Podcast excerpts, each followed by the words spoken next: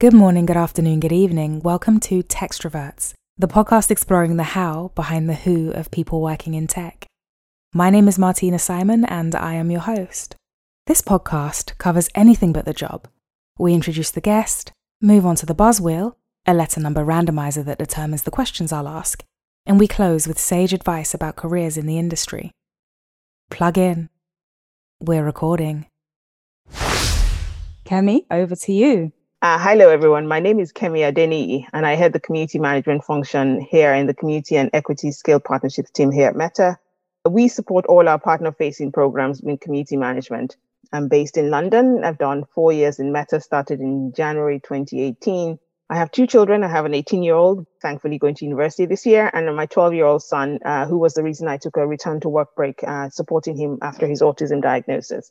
Kemi, you're our force. And the way you're so structured and eloquent with that introduction, I can tell you've done it a million times before.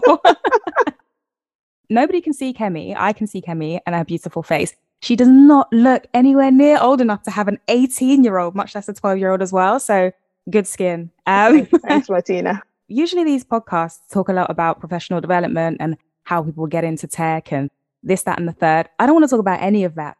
We're going to get a little bit personal and dive straight into you. So the way that this is set up is we have a buzz wheel, questions of which there are 520. Kemi will select a selection of questions based on a number and letter combination. So it's a letter between A and Z, a number between 1 and 20. Now, the letter, just for the audience, determines the question format. So the way the question starts, that could be why, what, when, where, who, etc. And the number determines the question topic, which is the area of discussion, of which there are 20 different ones that I won't give away. So, Kemi, let's dive right in give me a letter and a number and let's start this thing off. K1. right. Let me navigate on over to K1. You sounded so nervous there, don't be. Um, uh, number one is family. And the question here starts with Is your speed dial yes. occupied by any particular family member or members?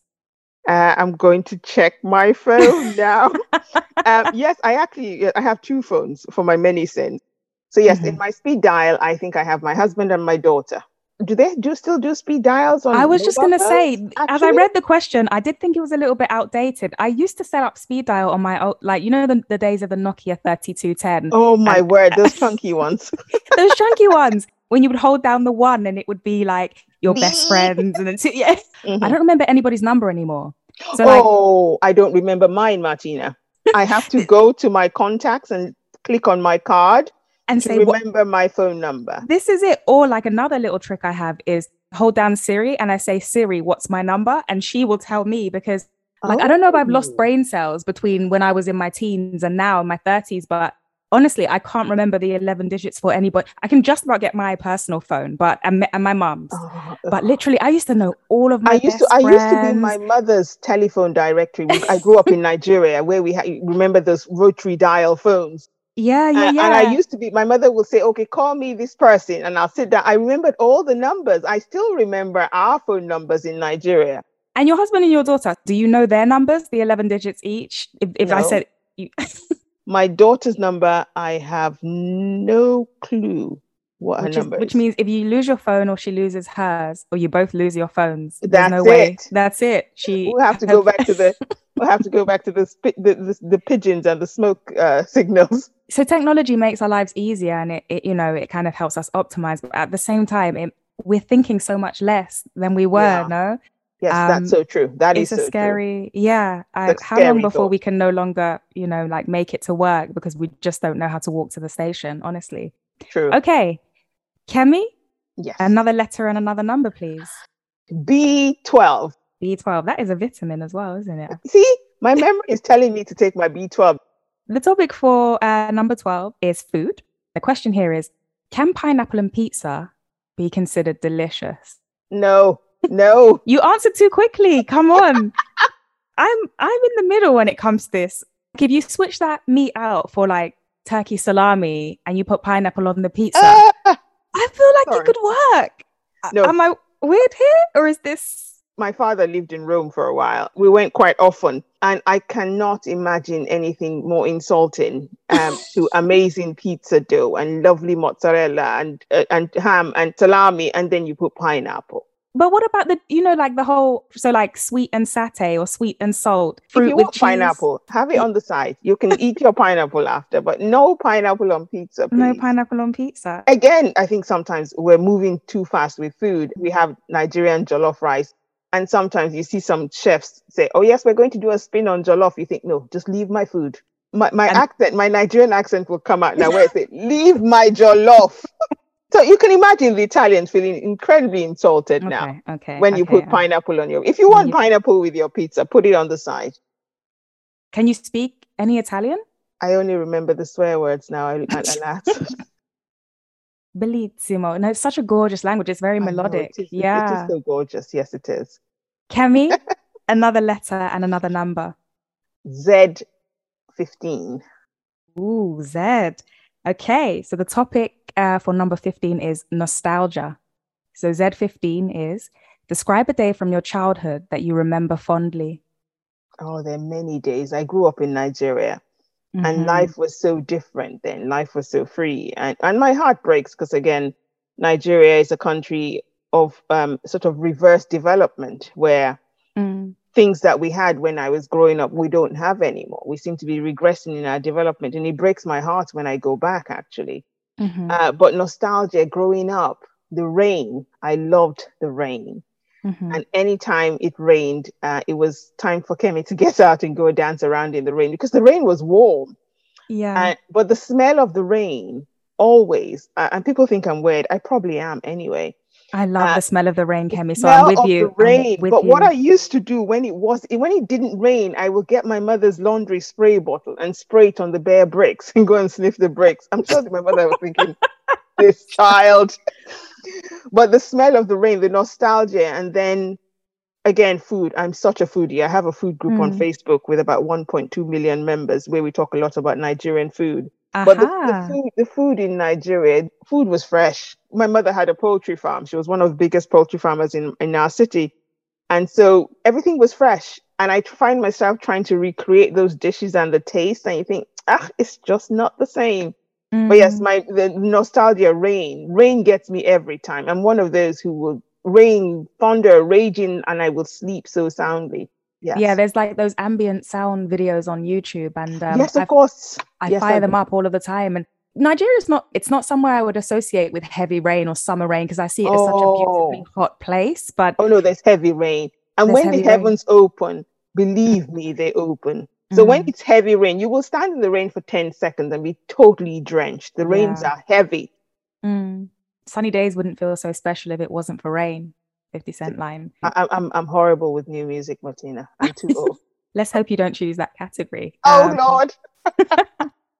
Give me a letter and a number, please. P7. P7. Seven brings the topic of aspirations. And the question format here is conspiracy theories. Outliers, which is a book. And his theory in the book is you can be anything. It's about the fact that whilst we feel like you know your parents and the world tells you you know the world is your oyster x y and z a lot of people's success is determined by the family you're born into the environment mm-hmm. you grow up in the you know what you have um, access to do you really feel you can be anything i tell my daughter she can be anything mm. um, i grew up in nigeria we were quite well off mm-hmm. um, so uh, my mother told me i could be anything i believed i could be anything but then i thought I needed to leave. I left the country when I was 18. I came here. It was getting slightly unsettled then. Mm. And I've come to the UK as a first generation immigrant, and we're starting from scratch. My daughter went to a private fee paying school uh, because mm-hmm. the schools in our area at the time weren't that good. And I thought, the sacrifices you make for your children, my mother made the same sacrifices for us. So it's like, yeah, we'll sacrifice. So for her, mm. you could say, oh, it depends on how you were born, the house you were born in Mm-hmm. We chose to sacrifice not having a big plush house for her to have an education. Mm-hmm. So it's the mm-hmm. sacrifices you choose to make. Again, again, I will say we spoke from a position of privilege. I never want to forget the position of privilege because sometimes we do forget mm-hmm. that we're able to make those sacrifices. Some can't. Mm-hmm. Some still don't have the opportunity to. Recognizing privilege, knowing that if you if you have the opportunity to make a sacrifice, you can choose to. We chose mm-hmm. to do that for her Mm-hmm. Uh, and then I got lucky. Again, I was doing community management, running my own groups. I fell on Facebook's radar. I've moved into a, a, a, a good job. Uh, they See, so luck does come in then, I guess, in your oh, no, luck, as well. Again, many things. As I said, I'm a woman of faith. So many mm. things come into play. Faith, luck, mm. being in the right place. I was in the right place at the, at right, the right, time. time. Mm-hmm. But sometimes you ask yourself, what determines that right place? What mm-hmm. determines where you were? I yeah. call it serendipity, the happy accident my daughter was is going to university. She says going to IKEA is a rite of passage. We mm-hmm. have to go to IKEA. so, okay, I, am a lazy shopper, so we did a click and collect for the big bulky things, so we didn't have to pick it up.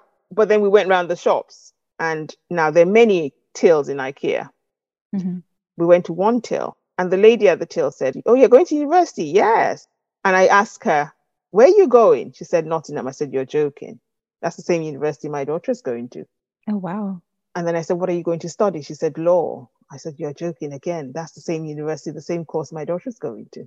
Look at the, what are the chances? All the chances, all the tills, mm. all the days mm. of the week we could have chosen to go in. Mm. All the all days the people you could have spoken to. Yeah. And yeah. it was her, and they connected. It's like, oh, let's connect. But back to mm-hmm. you can be mm-hmm. anything. I said, because you have to believe you can be anything, though.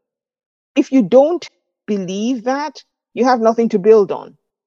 I don't know if you know the author uh, Paulo Coelho, but he has a book called that, The Alchemist. Yeah, yeah. yes, yes, whole, yes, of course. The universe conspiring to give you what you need, but first you have to put yourself on that path. You have to believe it. You have to. You have to believe affirmations, it. prayers, whatever it is you choose to call it. My son wasn't verbal till he was six. Wow. But I had to believe wow. that he will speak. Of course, yeah. I, I, I put him in a mainstream school against every advice. Mm. So the fear was there, but I had to. It's like, so which voice are you going to listen to? the loud mm. fair or mm-hmm. the loud get off your butt and help your son speak. I had to believe the world is not fair. No. So you have to make sure that you're able to speak up. You, you have to make sure you're able to own your space. You, you to make your way. And you can be anything. You can have mm-hmm. faith, you can believe, but you have to work for it. Mm. And again, sometimes we do the reverse. I do the works. I work mm-hmm. hard, but then I forget to believe. So I and that's people, just as that's fruitless as well. Just as bad. You, exactly. You, you have, have, to balance so that out. You have to balance it out. So yes, you can be anything. Love that. I love how we've come to that conclusion together. Um, Kemi, I could talk to you forever. This has been such a joy. Like I, I feel like I've gotten to know you more in this chat than the multiple times we've met in and outside of this. I think I've got to know myself more as well. the the tradition of this, or this is the yes. pilot episode, but will be to so, going back to the professional kind of uh, surface for a moment, some sage advice to somebody that wants to do what you do. So, if you know, before you got into the career path you're in now and you're doing a fabulous job, you're amazing, somebody could give you advice that would set you on the path. What advice would you wish to have heard? So, what advice would you give to the next person? Believe in community. Community management is a career that is sort of not as recognized as mm. other careers. And it was a side hustle. It was fun. It was a hobby. And I managed to make it into a career. Ignore the naysayers and focus. I used to tell people my passion will annoy you. Don't kill your passion mm-hmm. for what it is you do. I'm deeply passionate about community management, sometimes to the point of, yes, as I said, annoying people. But believe mm-hmm. in your passion, run communities, get the practice in and make the connections. Find out how you can better yourself, how you can improve your skills, how you can build those skills, get recognition for what you're doing, get certified. Community management is an industry that we're growing. It's growing now, for which we're incredibly proud to be one of those foundation members in the industry. And, and, and one of my remits is work exactly to push the industry forward. So I will tell you to make the connections. It's not even the skills, yes, the connections you make are incredibly powerful. And again how you how you present yourself sometimes. Present yourself. Always be very careful. And one of the things mm-hmm. i'll leave you with this last piece of advice. Assume anything you say will be on the front page of the new york times tomorrow. I love that. Thank you so much kemi. This has been an absolute joy. I appreciate you having this conversation with me Thank you so much, Martina. It will be great. I, I always say I never listen to myself speak. I might break that rule and listen to this one because there's a lot I need to pick up about myself as well. But this was great. All right. Well, we'll leave it there. Thank you so much, Martina. No worries. Goodbye. Take care.